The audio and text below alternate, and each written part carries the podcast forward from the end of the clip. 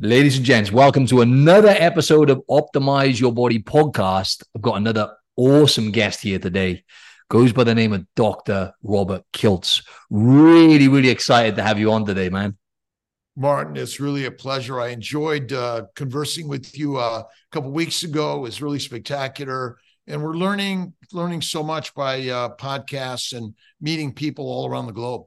A hundred percent. And speaking of meeting people, we got connected through our our friend Dr. Phil Ovada, right? Ovadia, yes. should I say? Yes, yes. Oh, Phil's awesome. Love that guy. Yeah, he's he's a he's a champion. Um, but yeah, I wanted you to kind of introduce yourself, if you're cool today, Rob, to the audience, and just tell us a bit more about who you are and what you do, because there's so much stuff in your bio. I don't want to mess it up, so I thought I'll leave you to introduce yourself today, my man, if that's cool. God bless you, Martin. Thank you so much. Well, I'm a fertility doctor. I'm uh, trained in OBGYN, obstetrics and gynecology. I became a specialist in reproductive medicine and fertility medicine. So I basically make babies. Like Phil Ovadia fixes hearts, Rob Kiltz makes babies.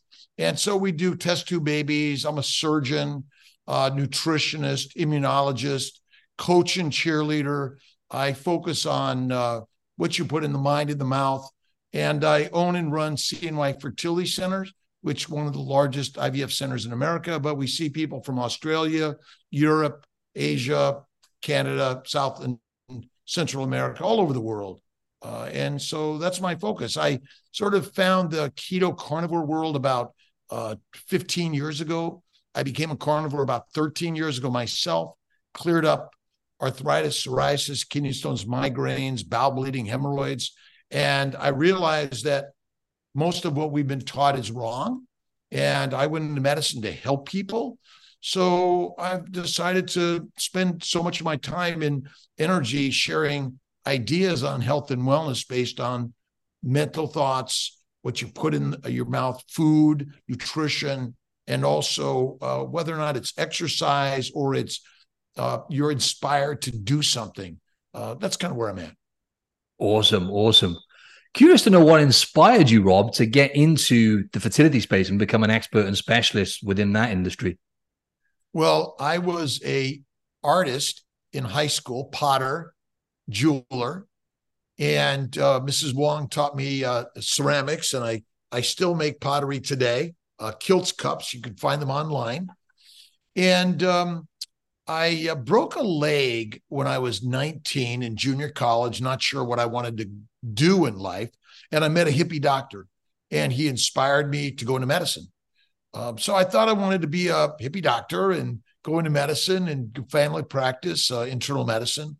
Uh, but I found myself attracted to uh, uh, to women's health care and obstetrics gynecology. I love surgery, primary care. And um, I focused there for for a while. I trained in California and Colorado, and um, I uh, practiced at Kaiser for a year after my residency back in 1990, just a couple years ago. And and I met a doc who inspired me to go into reproductive medicine. Kurt Klooster. He he uh, I was I was say I was his assistant, but uh, based on being assistant, I really became attracted to helping people that are suffering from infertility. And what I've found over the years, more and more people are suffering at younger and younger ages. It's it's um, all around the globe. Doesn't matter your economic status or or your culture, um, gender. You know, all of us are, are suffering. And so I started seeing my fertility back in about 1997 in upstate New York, and I've grown it over the years. And we integrate Eastern and Western medicine. We do a lot of acupuncture, massage, meditation, prayer, integrate some herbal medicine at times. Um, and then about 15 years ago, maybe a little more than that, maybe almost 20 years ago, uh, some of my patients were getting pregnant and I couldn't get them pregnant. And they were doing the paleo diet. You know, we, we were doing yoga, meditation, acupuncture to help them because because one of the biggest problems with with fertility issues, which happens to all of us in so many things, is the emotional distress of the process prevents us from keep going. We get depressed and down, and we just don't want to do anything. And so that's why I integrated uh, uh, massage, meditation, and mindfulness, and those sort of things. And then I learned about nutrition. but we never, you know, doctors aren't taught nutrition. And in fact, no one's taught nutrition because we're taught the wrong nutrition anyway. But I uh, started on the paleo world and then I found the keto world in Maria Emmerich. And then about 13, 14 years ago, I ran into carnivore. And I was teaching both paleo and keto. And now I talk a lot about carnivore. It fixed me. I have so many couples, individuals, men and women, uh, improving their sperm counts, their their their sexual function, the their libido, their intimacy, and their eggs are better. And I'm seeing so many pregnancies uh, spontaneously, even in women in their mid to late 40s, getting pregnant on keto and carnivore diet. So, you know, that's uh, that's I've I've learned a lot that I was never taught because in truth, we're taught the wrong thing anyway. Absolutely, yeah, yeah. I hear that so many times. I had uh, Dr. Sean O'Mara. You know, Dr. Sean O'Mara. Yeah, yeah, yeah. I had him on last week. Yeah, and so many familiar stories when you're in that space as a doctor but obviously you end up sick yourself and you're not and you, you got the wrong information like you say it's not only is it you don't know it's like almost some in some areas like the opposite information with nutrition right well we're taught that mediterranean or a plant-based diet is the best and i think that's sort of just what we all grew up with italian descent a lot of mediterranean food in our in our culture uh, and uh, it, it seemed like we were healthy and you know they blamed it on genetics or bad luck or diseases. And and I mentioned earlier that I suffered from many diseases. And I'd go to the doctor and it was like, well, here's a pill, a dissection, but no real digging and understanding about the cause.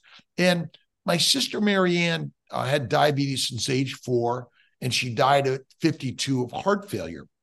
And the diet for a diabetic is primarily a plant based diet and insulin. And, and so uh, that's all sugar. And yet, plants are never required in the human diet, which is something I never realized. I read a book, The World Turns Upside Down, uh, uh, by, by Richard David Feinman about nutrition. And, and I loved it. A lot of metabolic stuff, a lot of science, but only one sentence says carbohydrates are never required in the human diet. And I was like, well, I was never taught that. And so I thought we needed our, our plants and our fiber and our fruits and vegetables. And when I learned that, it changed my sort of uh, approach to this. And then a good friend of mine, Dave Kilmer, died of cancer at age 52. And he was, he was like, he looked, he was healthy, like you, looked like you, amazing guy, positive, just loving and kind. He had gets lymphoma. And, and that's why I really began to believe that our healthy lifestyle, healthy diet is actually not. Yeah, it makes a lot of sense, man. First of all, sorry to hear, hear your loss, but um, what you've learned along that journey and the wisdom you've acquired is is you know it's been life changing for you, right? And I want to touch on that, but I just want to backpedal a little bit, right? Because I think please. it's really valuable for the audience to really tap into your expertise with the fertility, uh, fertility stuff. And I'm just curious to know, Rob, just since 1997, for example, so you did say it's been getting worse. More and more people have been getting infertile and having problems, and it's almost like an epidemic now. Kind of. I don't know if you want to use oh, that word, but yeah, that's a good word. Epidemic. I mean, it's it's rampant uh, to every culture, and and it's again happening at younger and younger ages. P- polycystic ovarian syndrome, endometriosis, uh, premenstrual syndrome, uh, and all the metabolic disorders that we're seeing in either infertility, not conceiving, or miscarrying, or even chromosomal genetic abnormalities that are being seen more and more in children. And, and also, again, on the male side and the female side, we're, we're seeing a decline in sperm counts, in sperm morphology, and sexual function on both sides. And over the last, say, 25 years, Rob, since, say, 1997, 25, 26 years, I know there's lots of different factors here and it's loads of variables. But what would you say is happening? Why do you think it's plummeting down and people are getting more and more problems? Well, I think it, it's multifactorial. I'm going to use that word. That's the word I was looking for. Then I couldn't think of it, so I use variables. It's multifactorial, but but I narrow the factors. So men and women are postponing childbearing until their 30s and 40s. The the, the greatest reproductive potential is in the teens and early 20s for women. Men carried on a little bit longer. So by postponing childbearing longer, we're exposed to the environment that adversely affects our sperm, eggs, embryos, and implantation environment. Now, also, I believe because we've gone mostly to a plant based diet, lean meat, that's the cause of all disease. And, and so that's another culprit. And we're, we're, we want things right away. We want our food right away. We want in a can, a bag, a bottle, uh, we want someone to deliver it to us. And fast food, fast eating is is deadly and damaging for our lives, I believe. And so, you know, that's that's that's one area. I I I really look at five main things. It's it's plant sugars, plant antigens, lectins, oxalates, phytates, latex, plant chemicals. Think about plants make estrogens, progesterones, testosterones, but they also create caffeine, teas, coffees, heroin, cocaine, marijuana, which are all toxins that plants create. Now, there's actually a laundry list of many other toxins that plants mostly make. But now think about our environment, the, the smog, the the the dust and the dirt that's created by industrialization and the number of chemicals that human beings make in order to control the environment, pesticides, which we spray on everywhere, uh, which also contribute to damaged sperm and eggs uh, for sure, and other reproductive dysfunction, which I believe is happening in utero. So the, the, the fetus is exposed in utero to these toxic chemicals and these these natural chemicals that that plants mostly make. And and then besides the plant sugars the plant antigens and the plant chemicals plants ferment in our gut. So fermentation makes alcohol heat gas and alcohol aldehydes so these are not good for us auto intoxication so we're eating fiber and three to six meals a day, which means our gut is full of digesting food pretty much the day you're born to the day you die. So that means the the liver is always on to convert the amino acids from proteins and the simple and complex sugars, simple sugars from from uh, uh, uh, from plants to fat via insulin in the liver. But the liver gets damaged from the constant exposure of these toxins and antigens and sugars, which reduces the liver's function. So now the liver is not able to make the fat fast enough.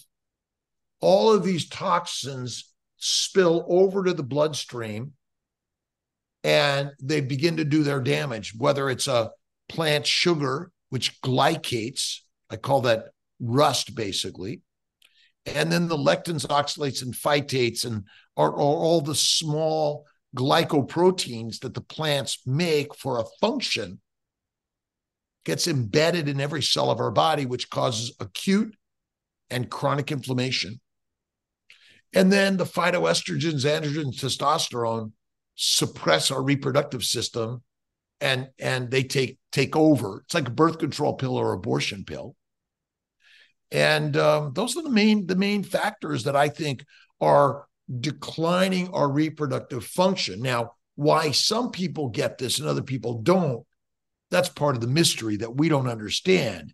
There may be an epigenetic predisposition for some people over others, but I think the diseases are happening more and more and more. I don't care who you are.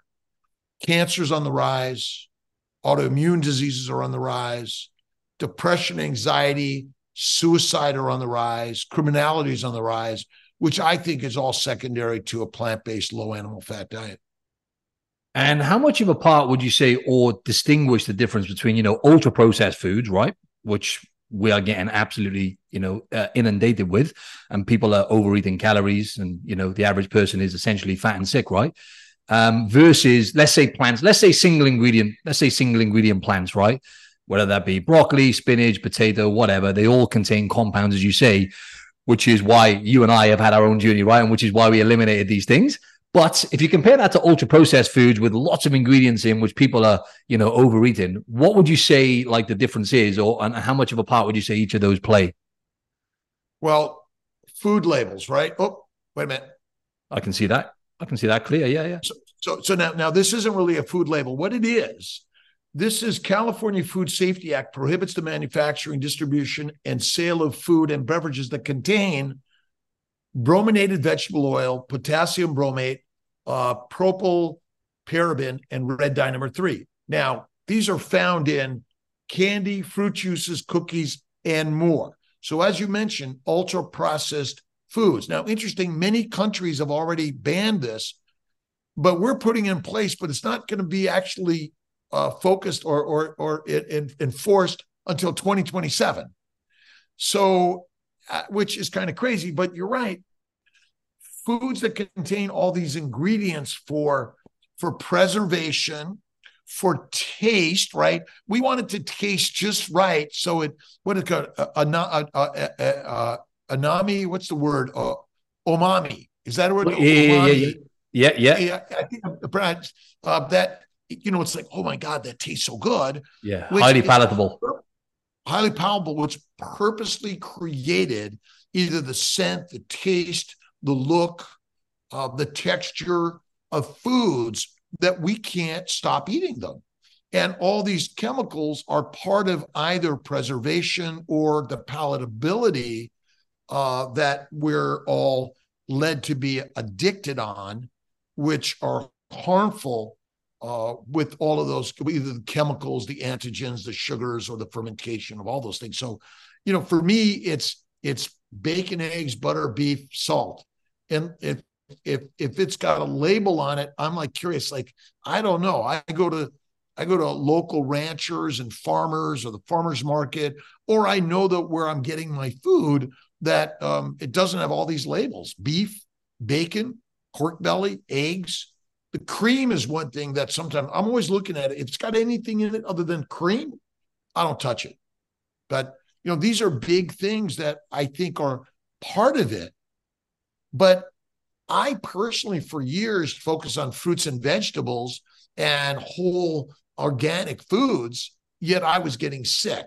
So it's hard to know which is the one that's more the cause of our problems I'm not trying to blame anyone, and I'm not even blaming the food industry because ultimately, what we're we're learning here is that we have to take responsibility and learn more and be able to say, you know, nope, nope, because you can't if you try to you know enforce it uh, that with government, uh, they're always going to, you know, what's organic on a on a on a government label right? What does that mean? Is it really organic? Is it really grass fed, pasture raised? I don't know that I believe most of it. No, and I'm the same as well. I like to make sure I know my sources now, my food as much as possible, right? The Italian way, Absolutely. right? Grow your own, eat your own, isn't it? You know what I'm saying? Well, well, which obviously In an ideal world. We, we have stopped doing that. Uh, I used to uh, I used to uh, do a lot of gardening I never raised any animals for consumption, but you know we've all lost that. The majority of of, of uh, households, probably a few hundred years ago, which were mostly rural, were run by were farms, and they grew the they grew the food, they raised the animals, and they uh, consumed most of those, and they sold them local mostly. But then the industrialization of food happened, where basically it's mass produced and it's more and more being consolidated into only a few producers and distributors. And so we're duped into eating what is labeled as healthy food, nutritious food. And whenever I see the words healthy, nutritious, I'm I'm always clean. I'm suspicious of all of that because they're marketing terms. 100%. So with the fertility thing, obviously we've got people essentially are just moving less. They're eating too many of those processed plant-based compounds and products. overeating calories at the same time. So obviously we know metabolic health and gaining fat, especially visceral fat, plays a big part. But you did mention at the start there, and this is like a set, almost like a selfish personal question. But my girlfriend and I do want to have kids at some point. However, it does play on my mind a little bit because she's 31 and we're thinking, yeah, in a few years' time. But I'm like, what I wanted to ask you is what is because you touched on this at the start, people are waiting later. What is it that what's the difference, for example, on average, Rob, with let's say a woman who's 31 compared to a woman who's 21 in terms of her fertility on average? I know there's loads of different factors there. Well, you're most fertile in your teens and early 20s. And then it become begins to drop. And by mid 40s, it's in, in low single digits uh, for sure. And even earlier for more and more people uh, more and more women around the globe. Uh, you know, it's hard to give an exact number to that, but you haven't been trying. I think early 30s is still good unless you have something else going on. But I see a lot of people that said, gee, we've been trying for six months in their early 30s, and they're already looking for, like, okay, what's going on? And I would say that it's not a bad idea to think about freezing eggs earlier, sperm earlier, maybe embryos earlier and certainly consider having your children earlier than later. If you're thinking about it, you should do it. And everyone's waiting to be ready to have children. You're never ready to have children. It's going to be a surprise attack when you have them anyway. You're going to be like, what are we thinking? But yeah, I, I think that that um, your your conception rate is about 20% per cycle in your mid to late 20s, probably in your mid 30s, about 15, late uh, per cycle, 15% delivery rate. Your late 30s, uh, it's about 10%, in early 40s, about 5%. Uh, and it may be lower than that depending on what other secondary diseases you've already been labeled with, because everyone has asthma, some form of asthma. They have some form of hay fever. They have some form of anxiety, uh, very common to have sleep apnea these days. It's growing and growing. And, and so uh, metabolic syndrome shows up as polycystic ovarian syndrome, uh, PMS, endometriosis, fibroids. My, my daughter had fibroids and, and she was in her in her early third, late 20s, early 30s, and it got bigger. And so, you know, these are all things that are secondary to what I believe, and I like to keep it simple a plant based, protein based, low fat diet, which ultimately proteins break down to amino acids. Amino acids go to the liver, and via the proper enzymes, they're converted to sugars. And the, the insulin in the liver must convert them mostly to fat, or you will be sick and or die. And we know sugars are converted to fat via insulin in the liver. And that's one of the things I think we're mostly wrong about. Insulin's job is not to lower the blood sugar, it's not to put sugar into cells.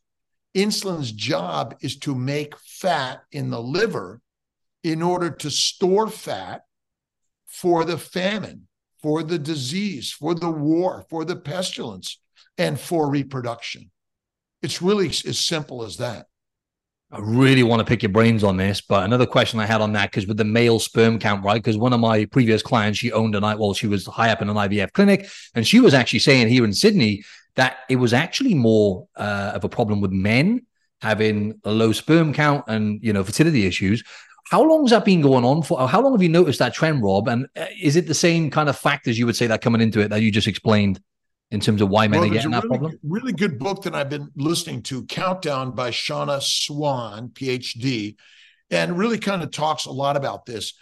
You know, how long has it been going on? Uh, probably for um, a century at least, if not longer in some way. Oh, okay. I mean, we've been exposed to pollutants in in in in uh, the industrial revolution, right? And depending on your job, uh, whether you're a carpenter, a painter, a welder, a plumber, or you're working in many of these industrial plants making these these chemicals, right? It's it's Dow Chemical, right? Life and chemicals. Uh, it's a long time, but we're I think we're we're talking about it because we have the ability to share these things on a on a faster basis anyway. But I think I think it's always the male and the sperm, it's always the female and the egg.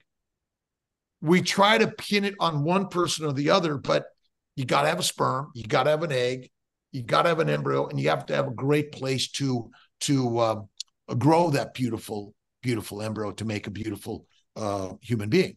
And so our exposure is happening in utero, but your mother and father and their parents and their parents and their parents were exposed to all of this environmental factors. It might be a lower amount or less frequently in the past, but that causes epigenetic changes that actually damage the DNA within that sperm or within within that egg.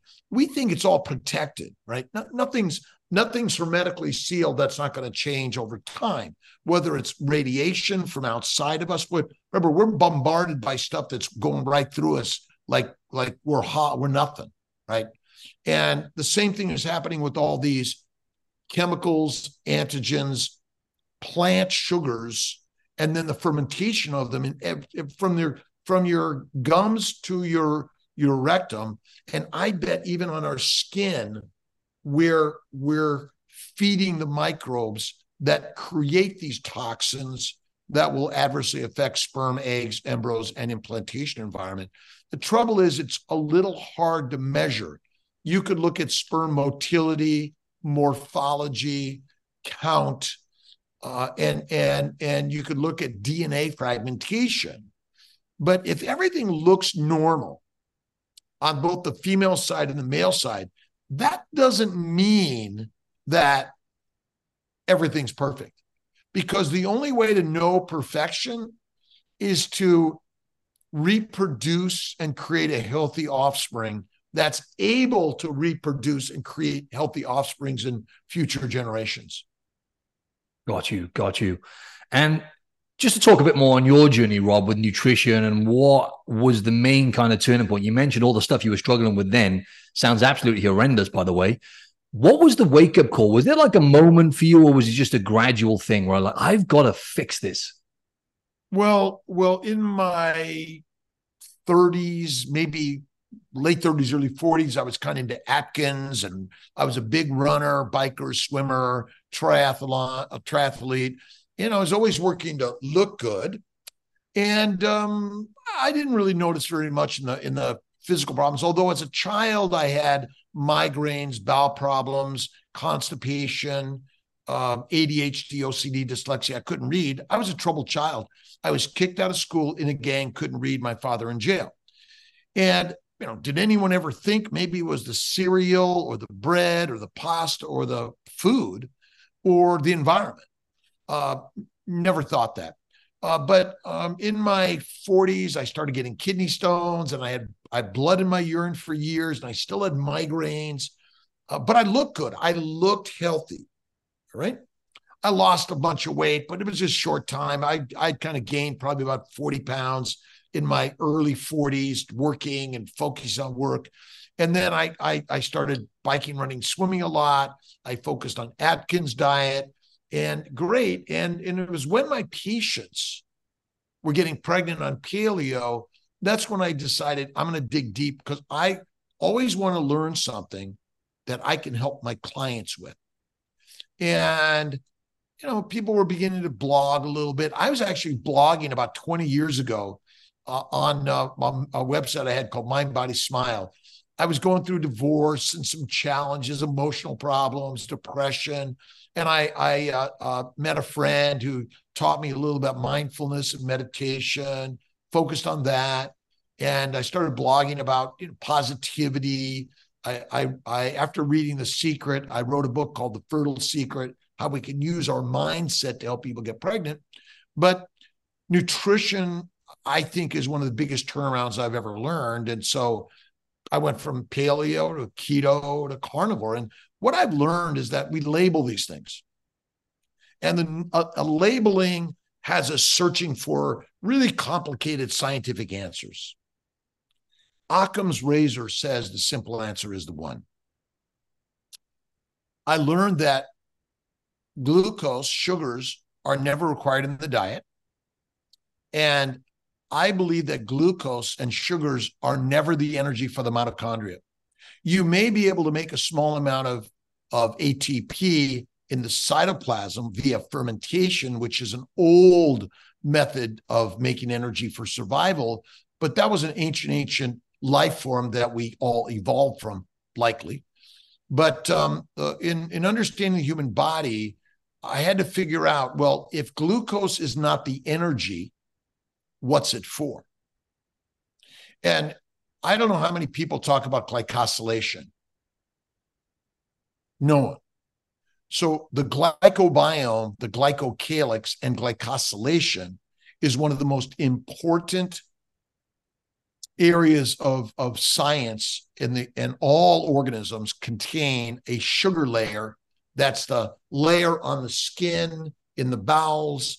Uh, every every cell of our body contains a barcode of sugars that says friend or foe self or non-self and when i began to dig into that science you know i'm fascinated by the science of it but I even believe that visceral fat and obesity doesn't cause disease. It may be an indication that you're eating foods that make you look that way, but that's not the cause of disease. And so when I learned more about carnivore and fatty meat, my my diseases are healed in one month. I stopped all my drugs. I used to have terrible upper respiratory stuffiness and hay fever. I used to use drugs every single day. I could not go anywhere without my nasal spray. And it took me two years to realize that I hadn't used it in, in a long time. And realizing that inflammation is the cause of all disease. And the leading cause of disease is a consumption of excessive plant sugars and other antigens, and also lean meat a high protein diet is protein poisoning, rabbit starvation. And most people don't even know about these things. So, you know, I'm throwing some terms at you that might not be so, you know, so readily, oh yeah, oh yeah, oh yeah, because keto, ketosis is is metabolic flexibility shifting from burning sugar to burning fat. I don't believe that's true at all. What do you believe is true? I know you just touched on some of it then. What do you believe is the fat. best way? Fat, yeah, because you mentioned this last time, yeah. Fat, fat, fat is the only fuel for the body. And think of adipose tissue as a, a storage for amino acids, simple sugars, fatty acids, minerals, and vitamins. Every building block for your body actually is stored in your adipose tissue. I don't care where it is. Okay. And so why would your body burn glucose when it's got a shitload of fat everywhere? Makes no sense. Why? It doesn't make any sense. So we're relying on the scientists that that sort of figured out these metabolic pathways, but these are two-dimensional pathways that are working in a very complex soup of the human body or a cell, any cell, right? So it's not like glucose comes over here and becomes acetyl CoA, and then it goes to fatty acids, or it goes to to to uh, uh, pyruvate, pyruvate to to acetyl CoA in order to go in the Krebs cycle. I believe that that we're we're forgetting that if you don't eat for three months, what happens to your glucose level? stays about the same. You're going to have some spikes here and there, but you lose fat, correct? Mm-hmm. You don't lose muscle mass. You don't lose bone mass. You lose fat. We know what someone looks like that doesn't eat for a while, right? Concentration camp, things like that. And so it, it really intrigues me to question all our science. Now, ketosis is such a great phrase that everyone Googles it and then I'm going to use the same story that ketosis is. Well, first you burn sugars because it's fast energy. Yet you have a acetyl CoA is actually the precursor into the Krebs cycle or the TCA cycle in order to make ATP, CO2, and H2O. Why would you ever use use sugar? But 80% of our proteins that are made in the endoplasmic reticulum and the Golgi apparatus must be glycosylated.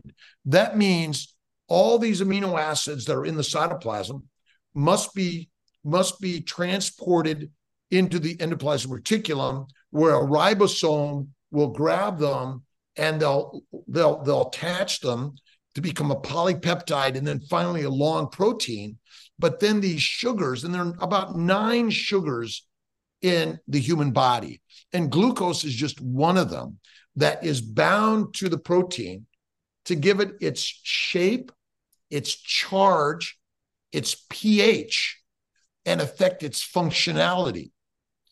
And, and so no one talks about glycoproteins, they're talking about proteins. So we're forgetting that the majority are glycosylated, and there are over 200 diseases of dysfunctional glycosylation. And the number one dysfunctional glycosylation turns out to be glycation.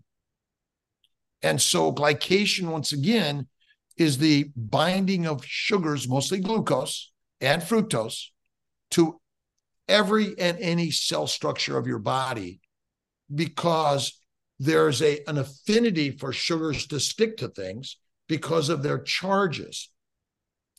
And they create a negative charge mostly.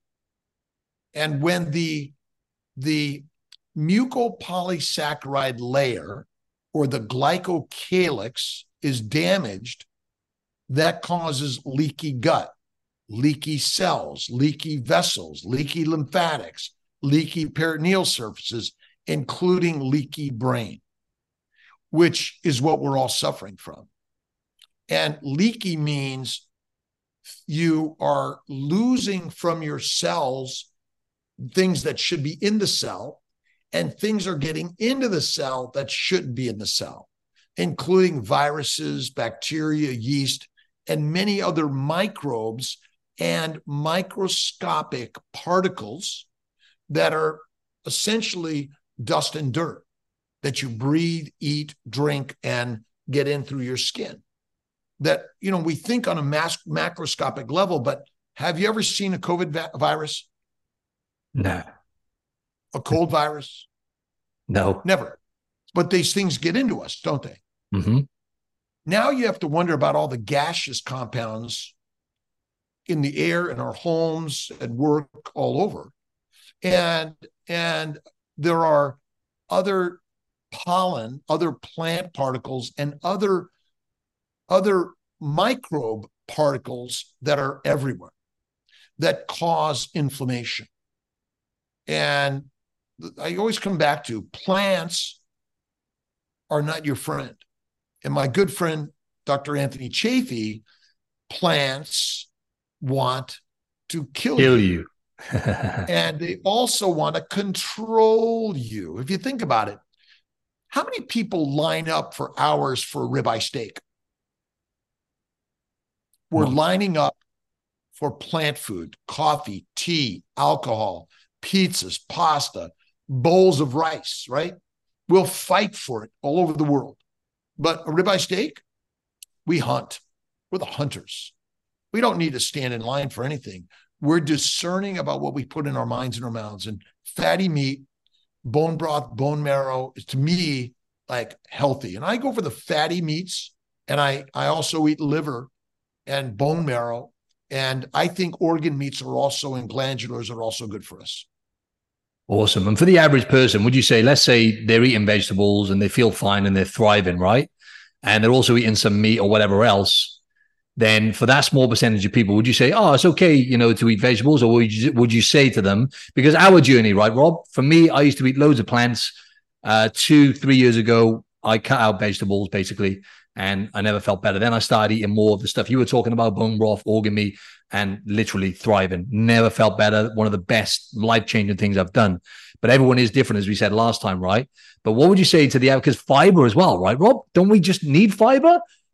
That's Man. I call that steel wool. Would you put steel wool in your gut? It it scrapes your very delicate epithelium, a mucosal layer. Plus, you know, if I put a, a put a, a a bushel of fiber in my gut, do you see the fiber in the toilet? You don't. But you can see plant material in your in your toilet. You never see meat.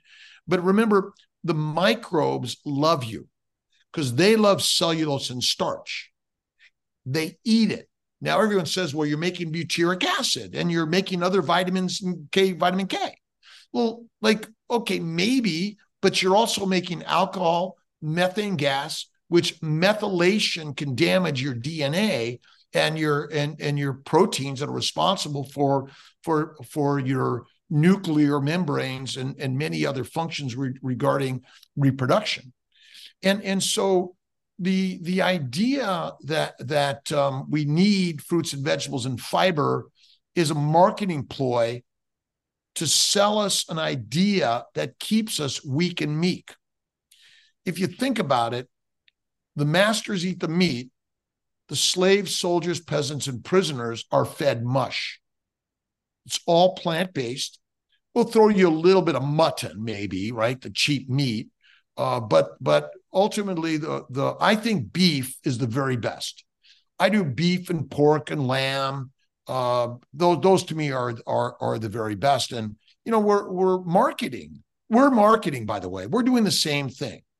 And I would say that even if you feel great now, that's why I always talk about some of my good friends at a later age in their 50s and 60s suddenly get cancer and drop dead.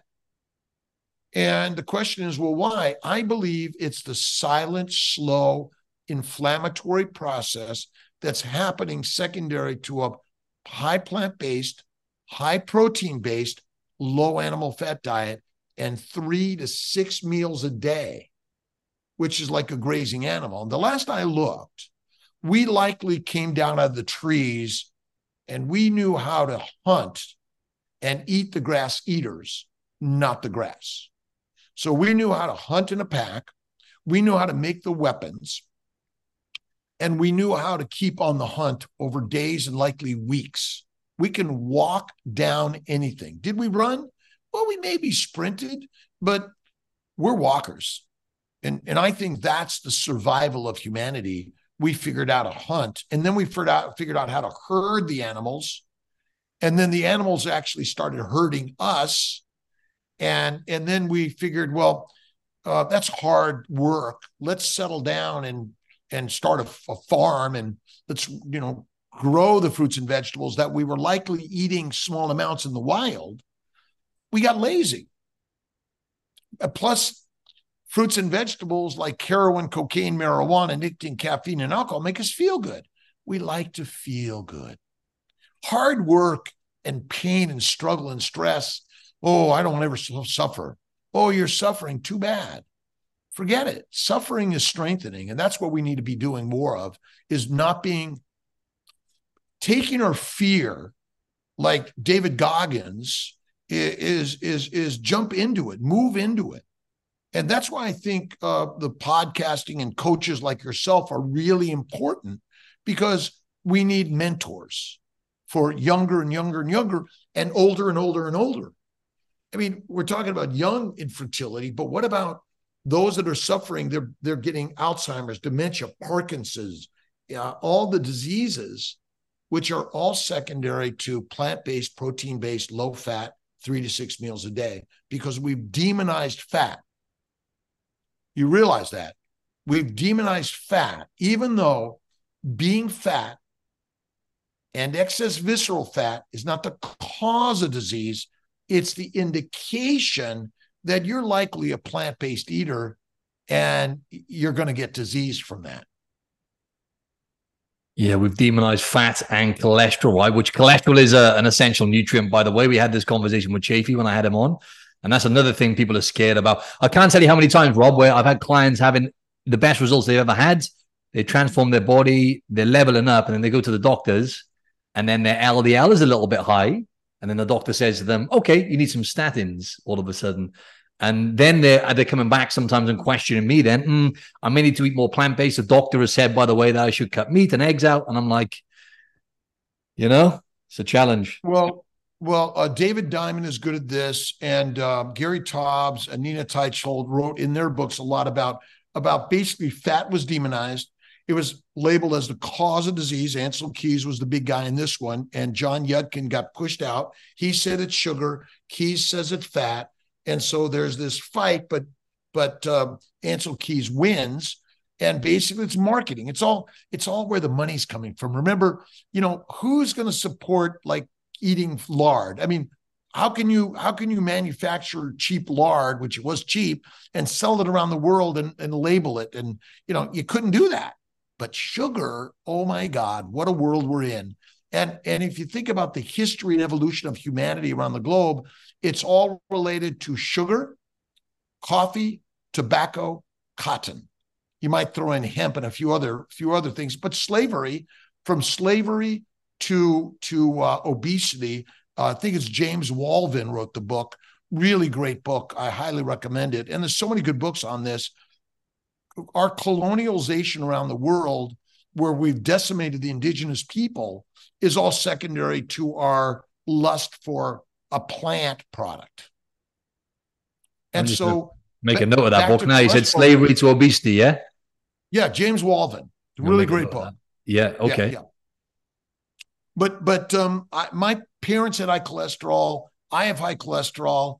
You know, we worried about it because we was thought high cholesterol. But you know, as I've dug deep into it, people with higher cholesterol live longer. They feel better, less anxiety, depression. Your hormones are made of cholesterol. Gee, I wonder if the fact that I'm eating a low a low fat diet that I'm not providing the proper nutrients for my hormones. Now, I believe the real trouble is we're consuming the plant toxins, chemicals, antigens, and plant sugars. Remember, glucose is not the only plant sugar that damage our body and cause the toxicity that causes us to be infertile, miscarriages, depressed, suicidal, criminality, and every disease that's in the the the, the five inch thick book of the codes that we're taught to label you with the disease.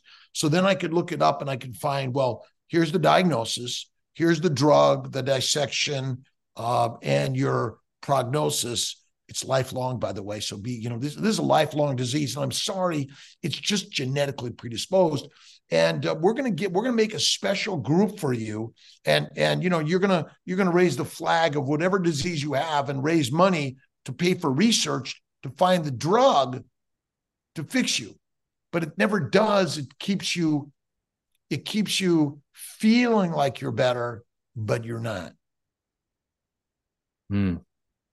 makes a lot of sense man and uh how old are you now? You, did you say you were 69 last time? Did I get that right? I'm, I'm 20. I'm 26. 26. Yeah, yeah. I thought 23, but uh, yeah, I'll let you have yeah, yeah, yeah. I, am 67, March 12th. 67. My bad. Sorry, I thought you said you were almost 70. birthday. I mean, I I've never felt better in my life. Uh, no, this doesn't mean things don't happen to you. By the way, carnivores still can be run over by a car or fall off mm. the hmm. slopes or you know a cliff, or they might get an infection. Mm. They might get something, a spider bite that causes damage disease. I got bursitis. I just had 10 cc's removed from it. And, you know, and the doctors don't know how it happened. And, you know, it's, it's so things happen even to carnivores. Mm. But you're living proof. You're living proof, though. You turn things around, right? Like that was only like. Oh yeah. Oh, it's it, it's a lot better. It's a lot yeah. better. Well, the fact that you, I mean, you're thriving, man. You know, look at your, your energy and how you look and everything else for 67, and you turned that round in your 50s, right? To optimize 55, things. 55. 55. Just for the audience, you know, this should be really inspiring for people. You know, you're a huge inspiration, I, I, man. I, I still do. I can do ten pull-ups. I still do, you know, thirty push-ups in a in a in a quickie, and and I still love to move. I still snowboard in Vail. Maybe I'll go to Europe this year. I I heard the flights are cheaper and it's a better food. Uh, but nice. you know, I still engage in life. I don't quite ride the, my bike on the same road anymore because it's uh it's it's a little a little rougher. Every time a truck goes by and my bike goes like this, I'm like, nah, I'd rather fly my airplanes. love it, love it. Um, one quick thing the audience asked me to, to ask you, I can't forget this is the fasting. Right now, for me, I eat like one meal a day, two meals a day. It's worked for me. I feel great normally in a fasted state, and we could talk about all the physiological benefits. Uh, but why do you think fasting is uh, is a beneficial tool for a lot of people to use, and how do you implement it? Well, fasting is food freedom. It's hard to do, but once you do it, it becomes easier and easier and easier, and you feel the benefits. Think about the spiritual context of fasting for thousands of years. And if you want to heal from a disease, don't eat. And so, but the physiology is remarkably simple. And the most important thing is you must empty the gut. If you don't have an empty gut, you're not truly fasted because for most people, they're eating a plant based, protein based diet, low fat. So that means there those carbohydrates might take days to digest and leave the gut. Okay. So as long as they're at least in the small intestine, you're secreting amino acids and simple sugars into the hepatic portal bloodstream to the liver. See, all the blood flow from the GI tract goes to the liver. You wonder why, why would it do that? Because the liver is the master converter of amino acids and sugars to fat. Remember, the liver's function is to make fat via amino acids and sugars utilizing insulin. The, the fat goes to the lymphatics and circulated everywhere. So, so when I, I, typically do a three day fast once a month and a five day fast twice a year. I'm going to push it to seven. So by fasting now and my gut, an empty gut brings a full life your empty gut now you're you've lowered your plant and protein toxins. So what's always circulating in your bloodstream? Triglycerides uh, short chain medium chain and long chain fatty acids. Amino acids and simple sugars are also always flowing in your bloodstream correct? Mm-hmm. but now you're not you're not pouring all of this sugars and amino acids into your bloodstream from the GI tract. So fasting allows now for the real healing autophagy to take place. Now remember, you're always healing cells. You're always taking away the dead and damaged cells or repairing the organelles within the cell, always happening. You may you may feel it more or think it's happening more because you know, imagine I'm I'm I'm uh, I'm I'm trying to put out a fire with a fire hose which is fueled with with with um, gasoline, right? Mm-hmm. So that's what's happening to us. We're fueling the body with all these sugars, plant sugars and amino acids, what are constantly require the liver to convert to fat but it can't do it fast enough. So the sugar and amino acid levels rise. Well, the glucose levels of the insulin levels rise also.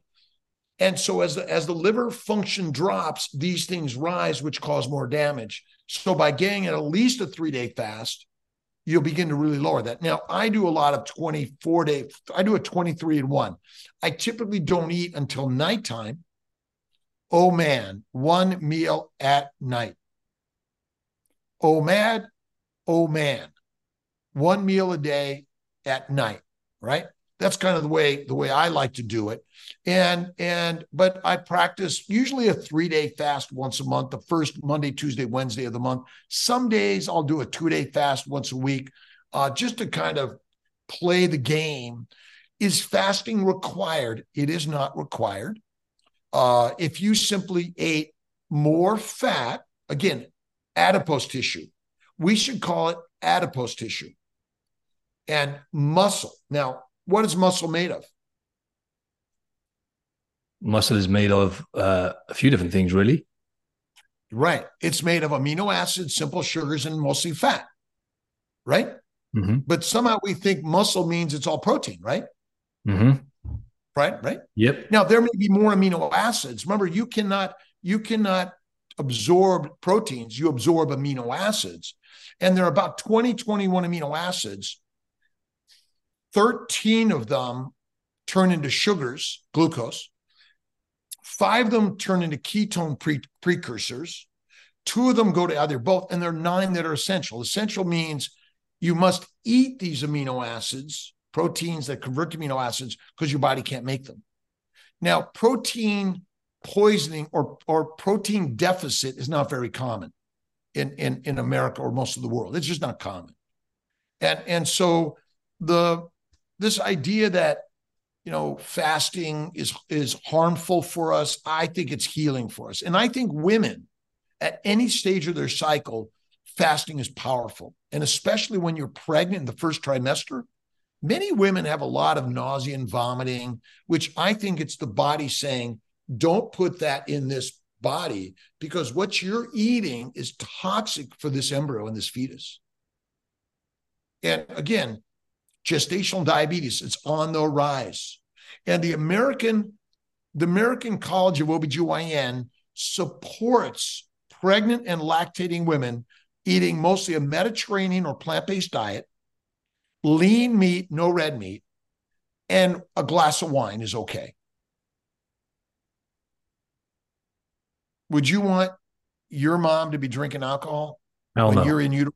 Never. Hell no. Thankfully, remember, my girlfriend doesn't drink, but well, this is great. But it's interesting. Remember, you may not be drinking it, but you're making it if you're eating a high plant based, protein based, low fat diet. And there was an article that I, I, found recently, I don't remember the author, where they fed cows 30% of their calories out of coconut oil, fat. The animals died. Why did they die? Because the fat killed the microbes in the rumen. And the, the cows require the microbes to break down the grass, grains, and fibers. But when we eat fat, it also kills the microbes, which actually are deadly for us.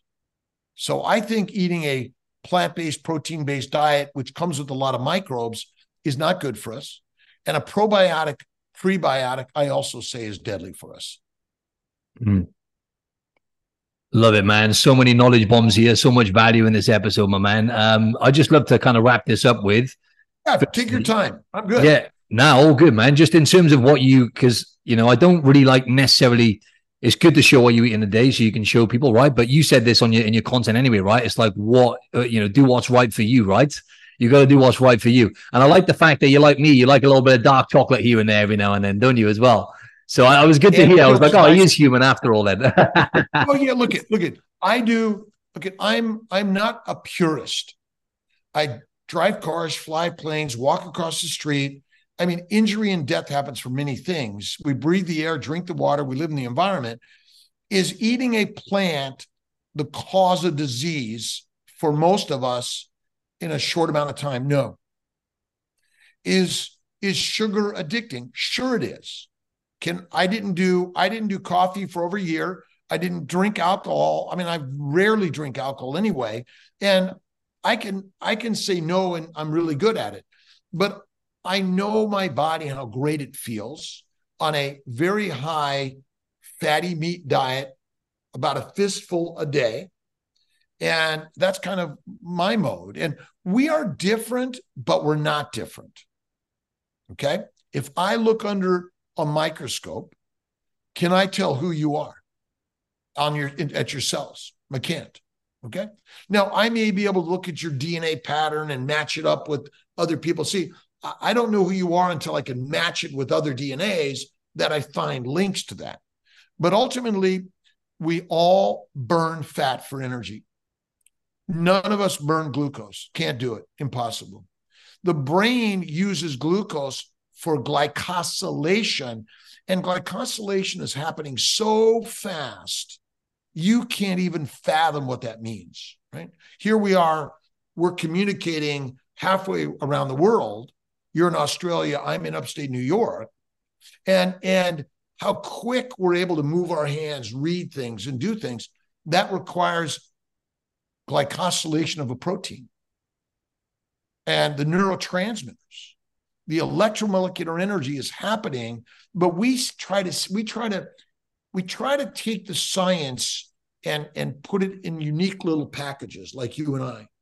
But protein poisoning is a real thing if you eat plants and protein without fat. And there's a really good one. Just look at Wikipedia. The the uh, and they talk about the the uh, rabbit starvation, and the Romans basically were were dying of dysentery, uh, secondary to uh, lean meat and no fats, and and they were eating grains. And if you look at James Henry Salisbury, he's another great one to look at to help on this journey. But yeah, we're all unique and different, but but we're not. Hmm. We're all uniquely beautiful, and we're all the same. We're all the gods. I say God is within all of us. And, and I think spirituality and faith is like one of the most important things that we need to lead our lives with. And we need to see God in everyone and everything. I don't care what you label God is. I don't, you know, each of us has our own label and definition, but but I think that's something important. Maybe we're not talking about in science and medicine in the the, the nutritional world. Uh, but I think that's really, really important to, to talk about. So hmm, Hundred percent, hundred percent, dude. I could talk to you forever, man. I wish I could stay on and talk for longer, but uh, I'd love to know what's next for you, uh, my man. Well, uh, I, I, I got to show you real quick.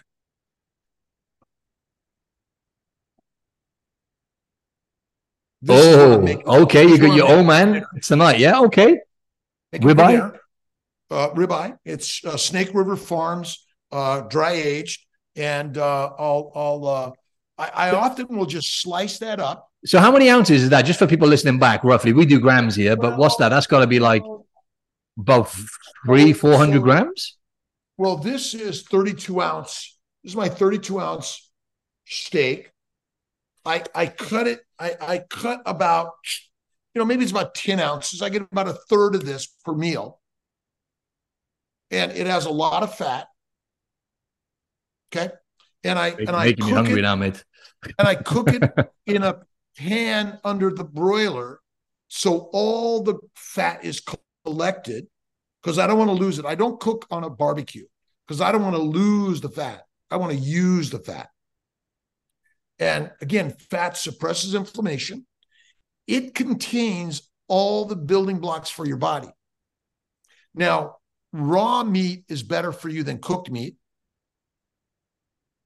because because uh, if you haven't read Pottenger's Cats, it's a really good one. Pottenger fed cats cooked meat pasteurized milk, raw meat, raw milk, and the raw eaters were healthy and well, and their generations in the future were healthy and well. And if they were cooked meat or or pasteurized, they were not. So I do a lot of where I'll just slice this up into small little pieces, thin, dry it in my refrigerator a little longer, put some salt, and I use this as my my beef jerky. It's not soaked in anything. It's just the, the natural meat, dry aged in my refrigerator on a rack. That's all I do. And put a little Maldon Redmond sea salt. And sometimes I'll have an egg. Sometimes I'll put some butter and a little bit of blue cheese, but I know, right? Epic, man. I know I'm literally getting hungry now. You know what I'm saying? I'm like, wow, I now want a steak. Uh, where can, uh, well, go on? Well, I was going to say, this is our problem in the world. If you're a, if you're an alcoholic or a drug addict, and we just had alcohol and drugs at your whim, you can grab them, you know, there's no way you're getting off that stuff. So what we've done with food is we've made it so palatable, but it's everywhere. It's mm. everywhere. Mm. Uh, and so, you know, my mission in life is to share keto, carnivore, faith and fitness, and being passionate about life. Whatever you're doing, I'm I'm, I'm a doctor, I'm a pilot, I'm a father, I'm a partner. Uh, I, I, do pottery and building furniture, uh, and and I'm a surgeon. And so, be whatever you want to be in life. And if it's hard or or scary, even more the reason to go do it. I love it. Suffering equals strength. I love that. You said that earlier on. That is yeah, gold. yeah. So Doctor Doctor Kiltz is the best place. Just Google Doctor Kiltz, D O C T O R K I L T Z, Doctor Rob. Hey you, Kiltzy. We're on Monday through Friday at 7:30 p.m. Eastern time. I'm sorry, 5:30 a.m. Monday through Friday. I'm on live. I do a Zoom meeting 7:30 p.m. which is 10:30 I think your time on yeah. Monday night. And then I do a live on Sunday, but you can just Google me. That's awesome. Well, half the audience, believe it or not, half my audience is in the US anyway. So fantastic. So I'm going to put all your stuff in the show notes, but you can find, uh, what was the website again? Say that one more time. Dr. Kiltz. drkiltz.com. Easy. And you've got to check out his Instagram as well. Your content on there is amazing. Check out his contact there. It's just at Dr. Kiltz, right? Yeah, Dr. Kiltz, uh, whatever it is. And yeah, yeah. just Google Dr. Kiltz. It's there. You yeah. know, and we're all learning together. And the more lights we turn on to share this idea, the more people are gonna come up to the to the lion's way and feel better. Even if you're eating some fruits and honey from time to time, that's okay, but not all the time. Love it, man. That's what I love about you, man. You're not dogmatic about things. You just share you know what's worked for you and what's worked for all the other people that you've impacted and obviously science as well. You can't really hide from that. Hey thanks a lot for your time rob. Really really appreciate it. And there's so much gold in this episode for the audience. So thanks again. Martin i love you man. You're amazing. Have a good one. Thanks man